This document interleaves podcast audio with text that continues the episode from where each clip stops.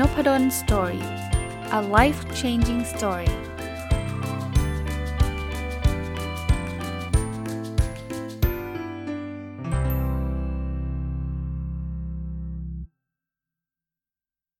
สวัสดีครับ ยินดีต้อนรับเข้าสู่นพดล story พอดแคสต์นะครับ วันนี้จะเอาหนังสือที่ชื่อว่า Modern Words หรือชื่อภาษาไทยคือคำบันดาลใจของคุณทอฟฟี่แบรดชอว์มารีวิวนะ ก็ต้องเรียกว่าหนังสือเล่มนี้เนี่ย ผมสนใจมาตั้งแต่ เอาเป็นว่าสำนักพิมพ์นะสำนักพิมพ์อะไรเอ่ยของคุณปิ๊กทัศภาสเนี่ยก็ก็รู้จักกันนะครับ แล้วพอคุณปิ๊กโพสต์มาเสร็จปุ๊บเนี่ยก็เออน่าน่าอ่านดูน่าอ่านดีนะครับ แต่ก็ยังไม่รู้เลยนะตอนซื้อมาเพราะว่าซื้อออนไลน์นะไม่ได้พลิกเข้าไปดูว่าไอ้คำบันดาลใจมันคืออะไรแต่เห็นชื่อคนแต่งแล้วค่อนข้างมั่นใจว่าน่าจะน่าสนใจ เพราะว่าคุณทอฟฟี่แบรดชอว์เนี่ยผมก็เห็นข้อเขียนของคุณทอฟฟี่มาเรื่อยๆนะในเพจในอะไรอย่างเงี้ยใน Facebook ต่างๆเนี่ย ก็เลยซื้อมาอ่านวันนี้ซื้อมาแล้วก็เลยโอ้โหมีไอเดียเยอะแยะมากมายนะตีมหนังสือก่อนเล่าเล่าให้ฟังนิดนึงนะตีมหนังสือเป็นหนังสือที่เอาคล้ายๆเป็นเรื่องราว จะเป็นสุนทรพจน์ หรือคำพูดของบุคคลชื่อดังนะครับคำว่าชื่อดังเนี่ยมีตั้งแต่ชื่อดังระดับโลกนะครับที่เขาไปมีสปีชนะครับมีสุนทรพจน์ในงานต่างๆนะครับไม่ว่าจะเป็นอย่าง บารักโอบามาประธานาธิบดีนะครับ หรือจะเป็น CEO ของบริษัทชั้นนำอย่าง Microsoft หรืออะไรอย่างเงี้ยนะครับก็นั้นก็ก็หาอ่านได้ได้ยากแล้วละ่ะตรงๆนะครับเพราะว่าเราก็คงไม่ได้ไปตามฟังสปีชของคนเหล่านี้มากน้อยบ่อยๆนะครับ คือคือผมผมเห็นว่ามันเป็นประโยชน์นะ อีกอันนึงเนี่ยที่ผมชอบคือมันไม่ใช่แค่ในต่างประเทศนะครับ คือมันมีคนที่เป็นอาจจะไม่ใช่บุคคลชื่อดังมากนะ นะแต่ว่าเป็นบุคลากรที่ก็เรียกว่าประสบความสำเร็จในประเทศไทยนะครับ คือหลายคนคงรู้จักนะแต่บางคนผมก็เพิ่งรู้จักเขาเป็นครั้งแรกในหนังสือเล่มนี้ ก็อ่านแล้วก็ได้ข้อคิด แต่ที่ชอบมากที่สุดคือคุณทอฟฟี่เนี่ยเขาจะไม่ได้แบบเหมือนกับไปแปลมาเฉยๆว่าเอาเขาพูดอย่างนี้แล้วจบนะคือเขามีความคิดเห็นครับเขามีเรื่องราวเขามีเรื่องเล่า ในความคิดของเขา แล้วก็มีบทสรุปที่ดีๆ หลาย ๆ ข้อเลยนะครับ วันนี้เนี่ยผมคงไม่ได้เอามานั่งอ่านให้ฟังว่าแต่ละบทเป็นยังไง อันนั้นท่านไปอ่านเองได้นะครับ จากหนังสือเล่มนี้จะไปสั่งซื้อเอาก็ได้นะแต่ผมจะเอาข้อคิดที่ผมชอบนะครับ ได้อ่านในหนังสือเล่มนี้แล้วประทับใจเอามาเล่าให้ท่านฟังนะครับ อันแรกเลยนะครับ มีข้อความบอกว่า ความเหี่ยวก็แค่ริ้วรอยทางประสบการณ์ แต่ชีวิตที่ปราศจากประสบการณ์นี่สิน่าเสียดายเวลาที่ผ่านมานะครับ คือความเหี่ยวคือความรู้สึกเศร้า รู้สึกดาว รู้สึกแย่เนี่ย คุณทอฟฟี่ใช้คำว่าเป็นริ้วรอยทางประสบการณ์ ซึ่งผมชอบนะ คือประสบการณ์มนุษย์เนี่ยมันไม่มีอะไรที่มันเรียบกริบอะ คือดีไปทุกเรื่องทุกอย่างนะ มันก็มีริ้วรอยแบบนี้แต่ถ้าชีวิตปรปราศจากประสบการณ์ คือเรา play safe อย่างเดียวนะ เราทำอะไรต้องไม่ผิดหวังทำอะไรต้องดี เราอาจจะทำอะไรที่น้อยมากๆในในในชีวิตนะ เพราะว่าอะไรที่เสี่ยงนิดนึงเราก็ไม่ทำละคุณท็อฟฟี่ใช้คำว่าน่าเสียดายเวลาที่ผ่านมานะครับ ซึ่งอันนี้ผมเห็นด้วยนะ คือมันคงไม่ต้องถึงขนาดที่บ้าบินไปทำอะไรที่แบบเจ๊งเละเทะเลยอย่างนั้นคงคงคงมากเกินไปนะครับ แต่มันมันจะเรียกว่าอะไรครับ มันต้องกล้าในบางบางบางเรื่องบางอย่างนะครับอะมาดูอันถัดไปที่เป็นข้อคิดที่ผมชอบนะหนังสือเขียนไว้บอกว่าดอกไม้จะบานเมื่อเราเป็นผู้ให้คนอื่นก่อน ชอบคำนี้นะครับ จริงๆ อันนี้มาจากคุณ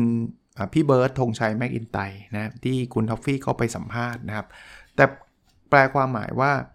คือถ้าเกิดคุณรู้จักเป็นเป็นคนที่ให้นะเป็นคนที่ ให้คนอื่นเนี่ยดอกไม้จะบาน ดอกไม้จะบานนั่นคือความสุข ไม่ใช่ความสุข เฉพาะคนที่รับนะมันเป็นความสุขของคนที่ให้ด้วยเช่นเดียวกันนะครับ ผมชอบแนวคิดประมาณนี้อยู่แล้วนะครับ เพราะนั้นเนี่ยพอเจอคำพูดดีๆ ประมาณนี้เนี่ยก็อดไม่ได้นะที่จะนำมาฝากนะครับอ่ามาดูอันถัดไปครับ ลองพลิกสูตรสร้างทฤษฎีดูบ้างแหวกขนบดูบ้าง เราจะได้งานที่ไม่เหมือนใครอ่า อันนี้ผมก็ชอบนะคือคือจริงๆแล้วเนี่ยคนส่วนใหญ่แล้วกันนะครับ รวมทั้งผมด้วยก็ได้นะเรามักจะทำอะไรที่ตามสูตร ตามสูตรก็คือเอาเรียนจบทำงานมาตามที่เราเรียนนู่นนี่นั่นอะไรเงี้ยก็ดีตามสูตรก็ดีก็เหมือนทำอาหารนะพอเราทำตามสูตรเนะอาหารมันก็อร่อย แต่มันมันจะไม่แตกต่าง มันจะอร่อยระดับหนึ่งนะครับ มันจะไม่มีความเป็นตัวตนของเรา เพราะนั้นเนี่ยหนังสือก็สะท้อนมาบอกว่าบางทีเนี่ยเรา เราลองพลิกสูตรนะลองเปลี่ยนสูตรบางอย่างทำอาหารเนี่ยทำแบบเดิมๆมันก็ได้ผลแบบเดิมๆแหละอร่อยก็อร่อยเหมือนเดิมนะไม่อร่อยก็ไม่อร่อยเหมือนเดิม แต่ถ้าเราอยากที่จะทำให้มันแตกต่างเนี่ยลองใส่สูตรอะไรของเราแปลกๆใหม่ ๆ เข้าไป ที่เขาไม่ค่อยได้ใส่กันอะเราลองเอาวัตถุดิบบางอย่างที่ปกติเขาไม่ได้ค่อยใช้ แต่เราลองเอามาพลิกแพลงใช้ มันอาจจะล้มเหลวนะมันอาจจะกินแล้วแหวะไม่อร่อยเลย แต่เราก็รู้ไงว่าอ๋อสูตรนี้มันไม่เวิร์ก แต่คนที่จะสามารถทำอะไรที่มันแบบประสบความสำเร็จมากๆได้เนี่ยมันคงไม่ได้ทำเหมือนกับชาวบ้านเขาอะถ้าทำเหมือนกับชาวบ้านเขาก็คงเหมือนกับชาวบ้านเขาอะซึ่งซึ่งก็คือ average นะครับ คือกลางๆนะครับ ลองดูได้โดยเฉพาะอะไรที่มันไม่ได้มีความเสี่ยงมากนักนะอันนี้ผมชอบเหมือนกันเป็นคำถาม อะไรคือสิ่งที่มนุษย์ต้องการความสำเร็จหรือความสุขนะคือจริงๆคนเราหลาย ๆ ครั้งเนี่ยวิ่งไปหา ความสำเร็จ เพราะว่าอยากสำเร็จอะพูดง่ายๆ โดยที่ละเลยไปว่าจริง ๆ ความสำเร็จเนี่ยมันอาจจะไม่ใช่ความสุขก็ได้นะ ผมไม่ได้บอกนะครับว่าเฮ้ยสำเร็จแล้วต้องทุกข์ไม่ใช่นะครับ แต่ว่าเราเรามองดูดีๆ ว่าสิ่งที่เราต้องการคืออะไร ถ้าสมมุติว่าสิ่งที่เราต้องการคือความสำเร็จก็ความสำเร็จก็ได้ แต่สำหรับผมนะอันนี้ต่อยอดให้จากหนังสือเนี่ยสำหรับผมคือความสุขครับสำเร็จนิยามของผมคือการทำอะไรก็ตามที่ มีความสุข ไม่ว่าผลลัพธ์ของสิ่งที่ทำนั้นเนี่ยจะจะประสบความสำเร็จในสายตาของคนอื่นหรือเปล่า เช่น ผมได้เขียนหนังสือเนี่ยผมถือว่าผมสำเร็จล้วทำไมถึงสำเร็จอาจารย์เขียนแล้วไม่เห็นมีคนอ่านเลย ถึงไม่มีคนอ่านนะ แต่ผมมีความสุขในการเขียน ผมถือว่าผมสำเร็จแล้วนะครับ อันนี้เป็นความเห็นส่วนตัวผมด้วยนะที่สอดแทรกเข้าไป อีกเรื่องหนึ่งนะครับ การฟังทำให้เราได้เรียนรู้จากคนอื่น การฟังทำให้เราได้ยินเสียงที่อยู่ข้างในตัวเอง และนั่นคือช่วงเวลาแห่งการเรียนรู้ที่ดี ข้อนี้ก็ชอบนะครับ เขาพูดถึงลารีคิงนะในหนังสือนะครับ ซึ่งเป็นคนสัมภาษณ์คนที่เก่งมากของประเทศสหรัฐอเมริกา ถ้าใครรุ่นผมเนี่ยต้องรู้จักทุกคนนะแต่ท่านเพิ่งเสียชีวิตไปนะเร็วๆนี้เองจากโควิด -19 นะครับ อายุ 87 ปีนะครับเขาก็บอกว่าเอ๊ะคุณสัมภาษณ์เก่งเนี่ยคุณสัมภาษณ์มามีเทคนิคอะไรเขาบอกต้องฟังคือคือสังเกตไหมครับ คนที่ ฟังเก่งเนี่ยจะเป็นคนที่ได้รับการเรียนรู้เยอะมากลารีคิงเนี่ยจะเป็นคนฟังคนไม่ใช่ว่าฉันฉันถามแต่ฉันไม่ฟังนะเพราะเพราะฉะนั้นเนี่ยคุณอยากที่จะสัมภาษณ์ใครแล้วเขารู้สึกดี เขาอยากจะให้สัมภาษณ์คุณเนี่ย คุณต้องรู้จักฟังเขา แต่เหนือไปกว่านั้นเนี่ยการฟังเนี่ยมันทำให้เราได้ยินเสียงที่อยู่ข้างในตัวเองนะว่าเราเป็นคนแบบไหนเราต้องการอะไร ผมบอกได้เลยฟังไม่ง่ายนะครับ ได้ยินอาจจะง่ายกว่า ได้ยินคือก็มีเสียงเข้ามาในหูเฉยๆ แต่ถ้าฟังเนี่ยคือคุณต้องใช้ความตั้งใจบวกบวกเข้าไปด้วยนะครับ มามาดูอีกเรื่องนะครับอบรับความกลัว ยอมรับว่าความกลัวเป็นส่วนหนึ่งของเรา อยู่กับความกลัวและจัดการกับความกลัวให้ได้ อย่าวิ่งหนีความกลัว มนุษย์เราเนี่ยกลัวอยู่แล้วครับ เพราะว่าตั้งแต่ในอดีตเนี่ยถ้าเราไม่กลัวเนี่ยเราคงโดนเสือกินไปแล้วอะ แล้วบรรพบุรุษเราที่ที่อยู่รอด ผมเชื่อว่าตอนแต่ก่อนมนุษย์อาจจะมี 2 กลุ่มก็ได้กลุ่มกับกลัวกับกลุ่มไม่กลัว แต่กลุ่มไม่กลัวโดนกินไปหมดแล้ว ไม่มีลูกหลานสืบทอดจนถึงปัจจุบัน เราอยู่ในมนุษย์ที่มียีนที่มีความกลัวอยู่นะครับคราวนี้ปัจจุบันไม่มีเสือแล้ว แต่เรายังกลัวอะไรที่เราสร้างมันขึ้นมา เพราะฉะนั้นเนี่ยเขาก็เลยมีคำแนะนำว่า เอ๊ะ เราโอบรับความกลัวนะ คือเข้าใจความกลัวนะ ไม่ต้องไปต่อต้านมันนะ ยอมรับว่าเป็นส่วนหนึ่งของเรานะ แล้วก็จัดการจากมันไม่ใช่วิ่งหนีว่าเฮ้ยกลัวแล้วไม่เอาแล้วไม่เอาไม่ทำไม่ทำไม่ทำถ้ามันเป็นความฝันเราเนี่ยกลัวเราอาจจะต้องหาทางจัดการแล้วก็เริ่มทำสมมุติว่าความฝันเราอยากจะเป็น speaker จะเป็นนักพูดระดับโลกนะแต่กลัวในการ present นำเสนอ อย่างเงี้ยถ้าเราวิ่งหนีก็คือไม่เอาเราไม่ present ไม่ present เราก็จะไม่ไม่มีทางทำได้ตามความฝันเรา เพราะฉะนั้นเนี่ยสิ่งที่เราควรทำคือโอบรับเอาล่ะเรากลัวการนำเสนอแต่มันมีเทคนิคอะไรบ้างไหม ที่ทำให้เรานำเสนอแล้ว มันมันมันไม่ไม่น่ากลัวขนาดนั้น ทดลองเวทีเล็ก ๆ ก่อนไหม อย่างเงี้ยนะครับ คือการการที่เราไม่วิ่งหนีความกลัว แต่ถ้ามันเป็นความกลัวที่เราไม่ต้องการอยู่แล้ว เช่น เรากลัวที่จะทำอะไรที่ไม่ดี อันนั้นถูกแล้วนะครับ ที่เราวิ่งหนีอะเพราะเราไม่ต้องการมันนะครับ เพราะนั้นแยกแยะให้ถูกนะอันถัดไปครับ โลกจะเลวร้ายแค่ไหนก็ตาม แต่เราต้องมีความหวังที่อยากเห็นโลกดีขึ้นโหอันนี้ดีมากนะครับ มันเป็นเรื่องราวของเด็กผู้หญิง 5 ขวบนะครับ ชื่อกิกกี้นะครับ ลองไปอ่านเองก็แล้วกันนะครับ ที่เขาพยายามจะช่วยเหลือคนที่แบบเพื่อนๆที่ยากจนอะไรอย่างเงี้ยนะอันอันนี้คือสิ่งที่เป็นเคส แต่ว่ามันสะท้อนว่าบางทีเนี่ยเราเห็นโลกที่มันมันมันแย่นะ แต่เราเราไม่ควรจะทอดทิ้งความหวังที่จะทำให้โลกนั้นดีขึ้นนะ่ย ช่วยได้เล็กๆ น้อยๆ ผมว่าเป็นส่วนหนึ่งก็ช่วยๆกันไป ตามที่ท่านมีความรู้ความสามารถตามที่ท่านมีกำลังนะครับช่วยไม่ได้แปลว่าต้องบริจาคเงินอย่างเดียวบอกผมไม่มีเงินผมก็ช่วยไม่ได้ล้วโอ้ยเราช่วยอะไรได้หลาย ๆ อย่างนะครับนะประชาสัมพันธ์ให้ช่วยทำนู่นทำนี่ให้นะในหลาย ๆ อย่างนะอีกเรื่องหนึ่งนะครับเขาเขียนไว้บอกว่าเราเองก็เป็นซูเปอร์ฮีโร่ของกันและกันได้ ถ้าเรามีพลังวิเศษอย่างหนึ่งที่ชื่อว่าพลังของความรัก ที่อยากจะทำให้ชีวิตของคนอื่นดีขึ้นนะคือเขาเขามีบทชื่อว่าคุณเชื่อในพลังของซูเปอร์ฮีโร่ไหม คือคนส่วนใหญ่เนี่ยชอบคิดว่าซูเปอร์ฮีโร่มันจะต้องแบบเป็น outstanding เลยเป็นแบบซูเปอร์แมนที่บินได้นะครับสไปเดอร์แมนที่แบบเหาะเหินเดินอากาศจากไอ้ใยแมงมุมได้อะไรเงี้ยโอ้ยผมไม่ได้ทำแบบนั้น คือจริงซูเปอร์ซูเปอร์ฮีโร่เนี่ยมันคือการที่เราสามารถช่วยคนอื่นได้ แล้วเรามีพลังอะไรเราไม่ได้บินได้นี่ เราไม่ได้เหาะเหินเดินอากาศได้ แล้วพลังของความรักไงครับ เราอยากให้คนอื่นดีขึ้นเนี่ยเราเป็นซูเปอร์ฮีโร่แล้วนะ มันมีเรื่องราวของเด็กอายุ 12 ที่เพิ่งเข้ารับการผ่าตัดสมองนะครับ แล้วเด็กชื่อชื่อแอนโทนีเนี่ยเขาเป็นแฟนซูเปอร์ฮีโร่ของ Marvel กับ DC Comics นะคุณลุงก็เลยทวีตไปยัง Marvel กับ DC Comics ว่าเนี่ยหลานชายเพิ่งได้รับผ่าตัดสมองนะครับถ้าได้รับกำลังใจเขาอาจจะหายป่วยได้เร็วนะคราวนี้ เขียนมากันเต็มเลยครับ คนที่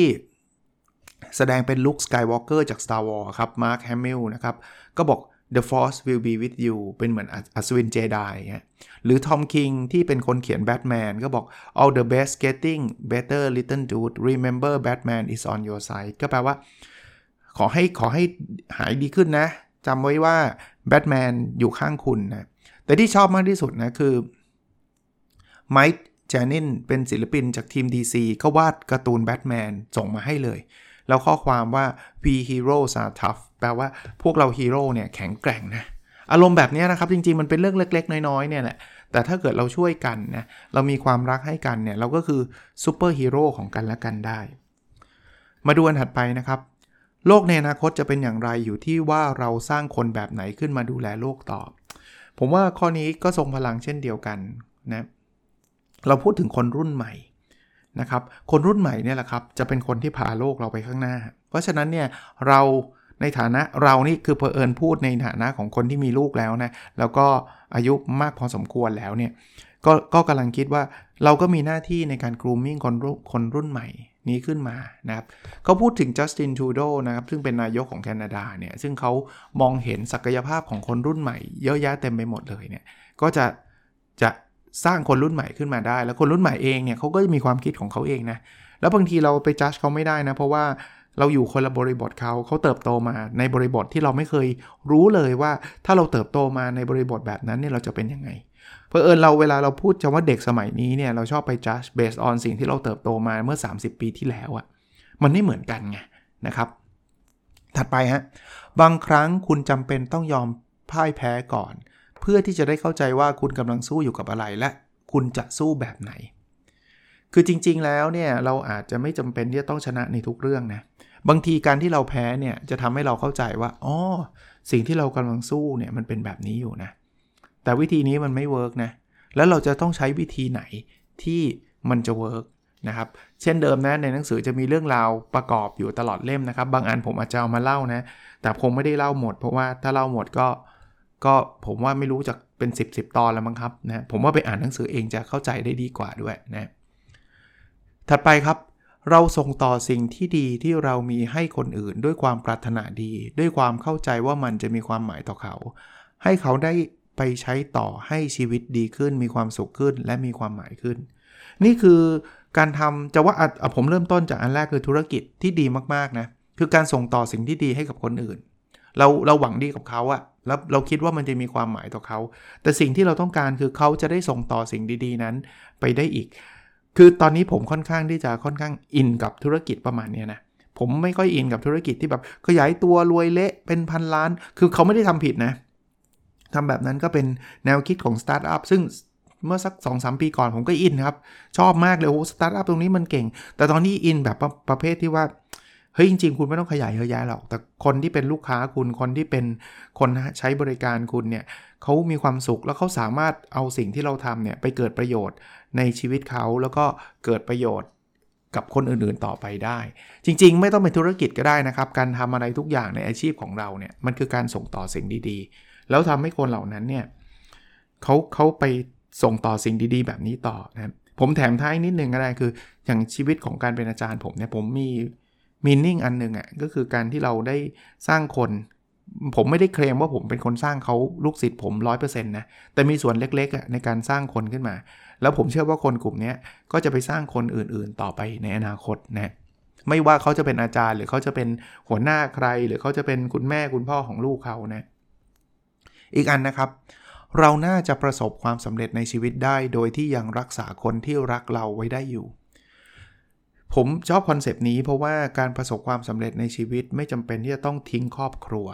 ไม่จำเป็นต้องทิ้งคนที่รักเรานะครับจริงๆการประสบความสำเร็จในชีวิตเนี่ยสามารถจะทำไปควบคู่กับการที่เรายังรักษาคนที่รักเราไว้ได้นะครับเขาเล่าเรื่องราวของชีวิตของวอร์เรนบัฟเฟตต์ซึ่งรวยล้นฟ้านะแต่ก็ยังอยู่ในบ้านหลังเดิมขับรถเดิมๆใช้ชีวิตแบบเดิมอะไรเงี้ยซึ่งซึ่ง ก็เป็นเขาเรียกว่าเป็น proof หรือว่าเป็นเครื่องยืนยันว่าการประสบความสำเร็จในชีวิตมันไม่ใช่ไม่ใช่ช้อยว่าจะประสบความสำเร็จต้องทิ้งครอบครัวเท่านั้น ไม่ใช่แบบนั้นเลยนะครับ มาดูอันถัดไปครับ สู้ด้วยแฮชแท็กอย่างเดียวเปลี่ยนโลกไม่ได้ เราต้องไปไกลกว่านั้นและเริ่มในที่ที่ใกล้กว่านั้นนะครับ อันนี้เป็นบทเรียนที่มิเชลโอบามาภรรยาของบารักโอบามาเนี่ยมอบให้คนรุ่นใหม่นะครับ บอกว่า คือคนรุ่นใหม่ชอบทวีตไงใช้ทวิตเตอร์แล้วก็แฮชแท็กแฮชแท็กแฮชแท็กก็บอกว่าการใช้แฮชแท็กอย่างเดียวมันไม่ได้ช่วยได้นะ จริงๆแล้วเนี่ยคุณจะต้อง make make difference นะครับ เริ่มต้นทำอะไรสักอย่างนะครับ ก็ก็ไม่ได้ว่าคนแฮชแท็กนะ แต่เพียงแต่ว่าแฮชแท็กอย่างเดียวมันอาจจะช่วยได้น้อยเอาแบบนี้ก็แล้วกันนะครับทำยังไงดีที่จะทำให้เกิดการเปลี่ยนแปลงทำยังไงดีที่ทำให้เราสามารถที่จะ ไปข้างหน้าได้นะครับ อันนั้นอันนั้นจะช่วยได้เยอะกว่านะอะมาดูถัดไปครับ ไม่เป็นไรที่เราจะไม่รู้ในทุกคำตอบของชีวิต จริงเป็นสุนทรพจน์ที่โอปราห์วินฟีพูดถึงนะครับ ว่าเวลาจบการสำเร็จการศึกษาเนี่ยคำว่า graduation เนี่ยจริงๆ ที่เราแปลว่าสำเร็จการศึกษาเนี่ยมันมาจากรากศัพท์ภาษาละตินมาคำว่า gradus ที่แปลว่าก้าวไปข้างหน้านะครับ เพราะฉะนั้นเนี่ยการสำเร็จไม่ได้แปลว่าเรารู้ทุกเรื่องนะ จริงๆแล้วเราไม่จำเป็นต้องรู้ทุกเรื่อง แล้วการยอมรับที่เราบอกว่าเราไม่รู้เนี่ยนะมันทำให้เราได้ตั้งต้นในการเรียนรู้เรื่องใหม่ๆ ผมผมนึกถึงหนังสือ Think Again ที่ Professor Adam Grant เขียนก็แนวเดียวกันนะ ว่าถ้าเราบอกว่าเรารู้ทุกอย่างเนี่ย เราจะไม่ได้ฝึกฝนพัฒนาเลย การไม่รู้หรือ ignorance ต่างๆเนี่ยมันอาจจะช่วยหรือหนังสือของ ของเดฟทรอตนะครับ The Power of Ignorance ก็แบบเดียวกันนะคือถ้าเกิดเราเราเราไม่ยอมรับว่าเราไม่รู้เราจะไม่ได้เรียนรู้อะไรใหม่ ๆ เลยนะอีกเรื่องหนึ่งนะครับเป็นเรื่องของการแต่งงานเขาบอกไม่มีใคร perfect ชีวิตการแต่งงานเป็นสิ่งที่ยากมาก ทุกคนล้วนเจอปัญหาหมดนะเป็นหมดไม่มีใคร perfect นี่ล่าสุดเนี่ยอัปเดตนะที่มีข่าวบิลเกตส์เพิ่งหย่าซึ่ง ซึ่งผมก็ไม่รู้นะด้วยเหตุผลใดๆมีข่าวลือว่าเออมีกิ๊กมีอะไรก็ก็ไม่แน่ใจนะบางคนก็บอกว่าเป็นเรื่องของภาษี ถ้าเกิดหย่าแล้วมันจะช่วยลดภาษีได้ whatever ครับ แต่ผมว่ามันมีปัญหาแหละนะเพราะฉะนั้นเนี่ยการไม่มีใครเพอร์เฟกในชีวิตการแต่งงาน เพียงแต่ว่าเราเข้าใจเขาไหมนะครับในหนังสือมีข้อแนะนำต่างๆ ที่โดยเฉพาะมาจากคุณมิเชลโอบามาเนี่ยซึ่งก็เป็นคู่ชีวิตของบารักโอบามาเนี่ยเขาก็เขาก็แนะนำการใช้ชีวิตคู่นะผมว่าเป็นประโยชน์นะครับเขาบอกเลือกคู่ครองให้เหมือนกับเลือกทีมบาสเกตบอลอันนี้ก็ชอบนะเพราะว่าเขาบอกว่ามีบาสเกตบอลเนี่ยคุณไม่ใช่ว่าคุณทำทุกอย่างได้หมดนะเพราะฉะนั้นเนี่ยคุณจะต้องช่วยเหลือกัน คือทำงานเป็นทีมอะเราจะรู้ว่าแต่ละคนมีจุดแข็งจุดอ่อนอะไรยังไงนะครับ แล้วก็อย่ายอมแพ้เวลาเจอช่วงยากลำบากมาด้วยกันนะผมว่าทุกคู่นะจะมีช่วงที่แบบดาวช่วงยากลำบาก แล้วก็ต้องรู้จักตัวเองให้ดีด้วยนะ ก็มีข้อแนะนำต่างๆ ที่ดีนะครับ อีกอันนึงครับ ไม่สมไฟความเกลียดชัง แต่สมไฟความหวังแทนนะครับ คืออันนี้สัมภาษณ์สามีบ้างบารักโอบามานะฮะคือไม่ใช่คนเขียนสัมภาษณ์นะเขาก็เอาเอาเอาบทสัมภาษณ์มา มาตีแผ่มาเล่าให้ฟัง ว่าถ้าเราเอาแต่เอาแต่จะแบบจำได้ไหมมี Black Lives Matter มีอะไรเงี้ย ไปสมไฟความเกลียดชัง มันก็ ตีกันน่ะมันก็ทะเลาะกันมันก็เกิดความรุนแรงเขาบอกไม่ควรทำจริงๆ คือสุมไฟความหวังว่าโลกเราจะต้องพัฒนาไปในทิศทางที่ดีขึ้นเรื่อยๆนะครับชอบชอบคำนี้นะครับชอบคำนี้มาดูอีกอันนึงนะครับที่หนังสือนี้ได้สรุปไว้คาดว่าตอนนี้คงไม่จบนะครับอาจจะได้สักอีกตอนหนึ่งเลยแหละนะ ตราบใดที่มีแสงสว่างและน้ำกุหลาบแห่งความหวังจะผลิดอกงอกงาม แม้ในซากคอนกรีตที่แตกสลาย คือเคยเห็นเคยเห็นรูปไหมที่ต้นไม้มันแทรกออกมาจากจากรอยแยกของปูนหรืออะไรเงี้ยเขากำลังจะบอกว่าเมื่อมันมีดูสถานการณ์ทุกอย่างแล้วมันไม่สามารถที่จะแบบทำอะไรได้เลยจริง ๆ แล้วมันยังมีความหวังจริง ๆ แล้วมันยังมีมีมีทางที่จะไปอะ่ะ ในหนังสือก็เล่าเรื่องต่างๆ ที่มันเป็นอุปสรรคมากมาย แต่ว่าก็ยังคนก็ยังเติบโตขึ้นได้เหมือนกับดอกไม้ที่มันแทรกออกมาจากรอยแตกของของปูน ซึ่งเราเห็นว่าปูนเนี่ยมันไม่สามารถปลูกดอกไม้ได้จริงไหมมันปูนแต่มันก็จะมีรอยแยกเล็ก ๆ เนี่ยที่มันเป็นความหวังของเรานะอีกอันครับชีวิตของคุณอยู่ในมือคุณ คุณเป็นคนขับเคลื่อนให้ชีวิตไปตามทาง ที่คุณอยากจะหมุนพวงมาลัยไป คือถ้าเกิดใครคิดว่าชีวิตเราเนี่ยมันตามดวงอย่างเดียว เราคงไม่ต้องทำอะไรแล้วใช่ไหม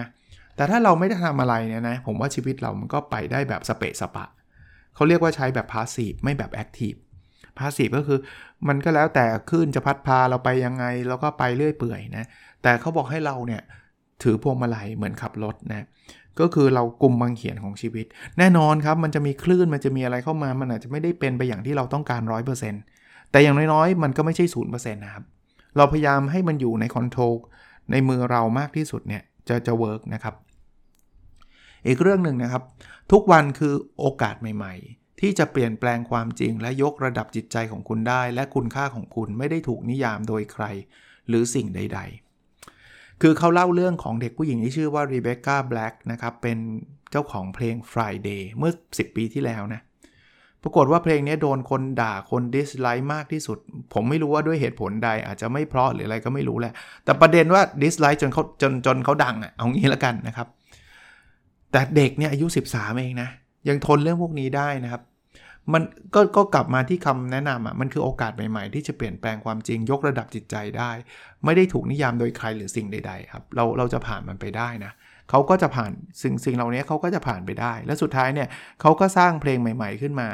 จากคนที่โดน social bullying นะก็คือโดนแบบล้อโดนด่าในโซเชียลต่างๆเนี่ยเขาก็ได้กำลังใจได้อะไรต่างๆ กลับมานะครับ แล้วก็ทำตัวเองให้ประสบความสำเร็จ แล้วก็ช่วยเหลือคนอื่นได้ด้วย อันนี้เป็นบทเรียนที่น่าสนใจขนาดเด็ก 13 ยังผ่านไปได้ครับ ถ้าเราเป็นผู้ใหญ่แล้วโดนโซเชียลบูลลิงเราโดนด่าใน Facebook อะไรเงี้ยก็เป็นกำลังใจให้นะ ถ้าเราทำในสิ่งที่ดีอยู่แล้วนะ ขออีกสัก 2 อันนะครับ แล้วเดี๋ยวเราคงหยุดไว้ตรงนี้ก่อน เพราะไม่เช่นนั้นมันจะยาวเกินไปนะ ไม่มีใครไม่เคยทำผิด แต่จัดการของความผิดพลาดเสียหายได้ดีแค่ไหนเป็นเรื่องที่ต้องฝึกฝนกัน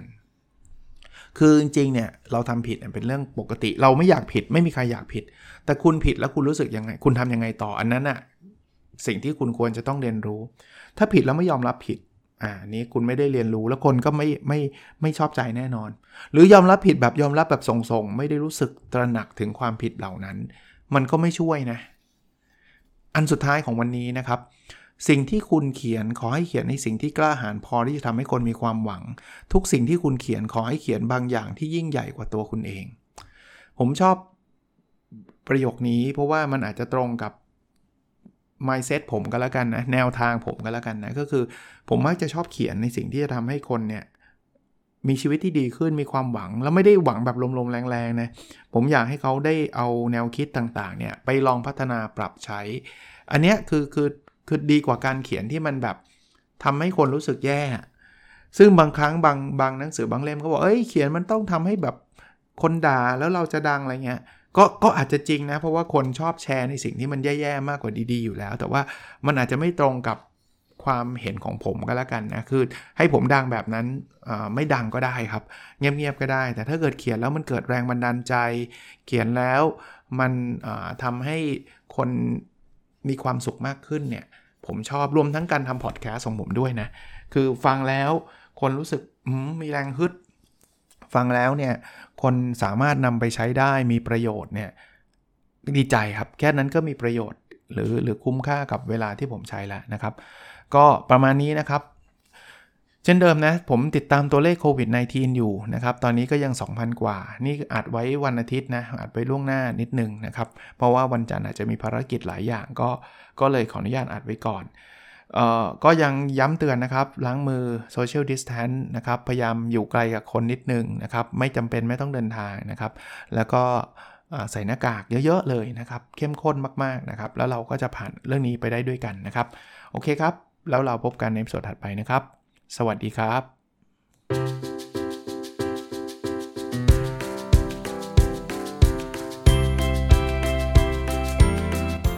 n o p a d o n Story a life changing story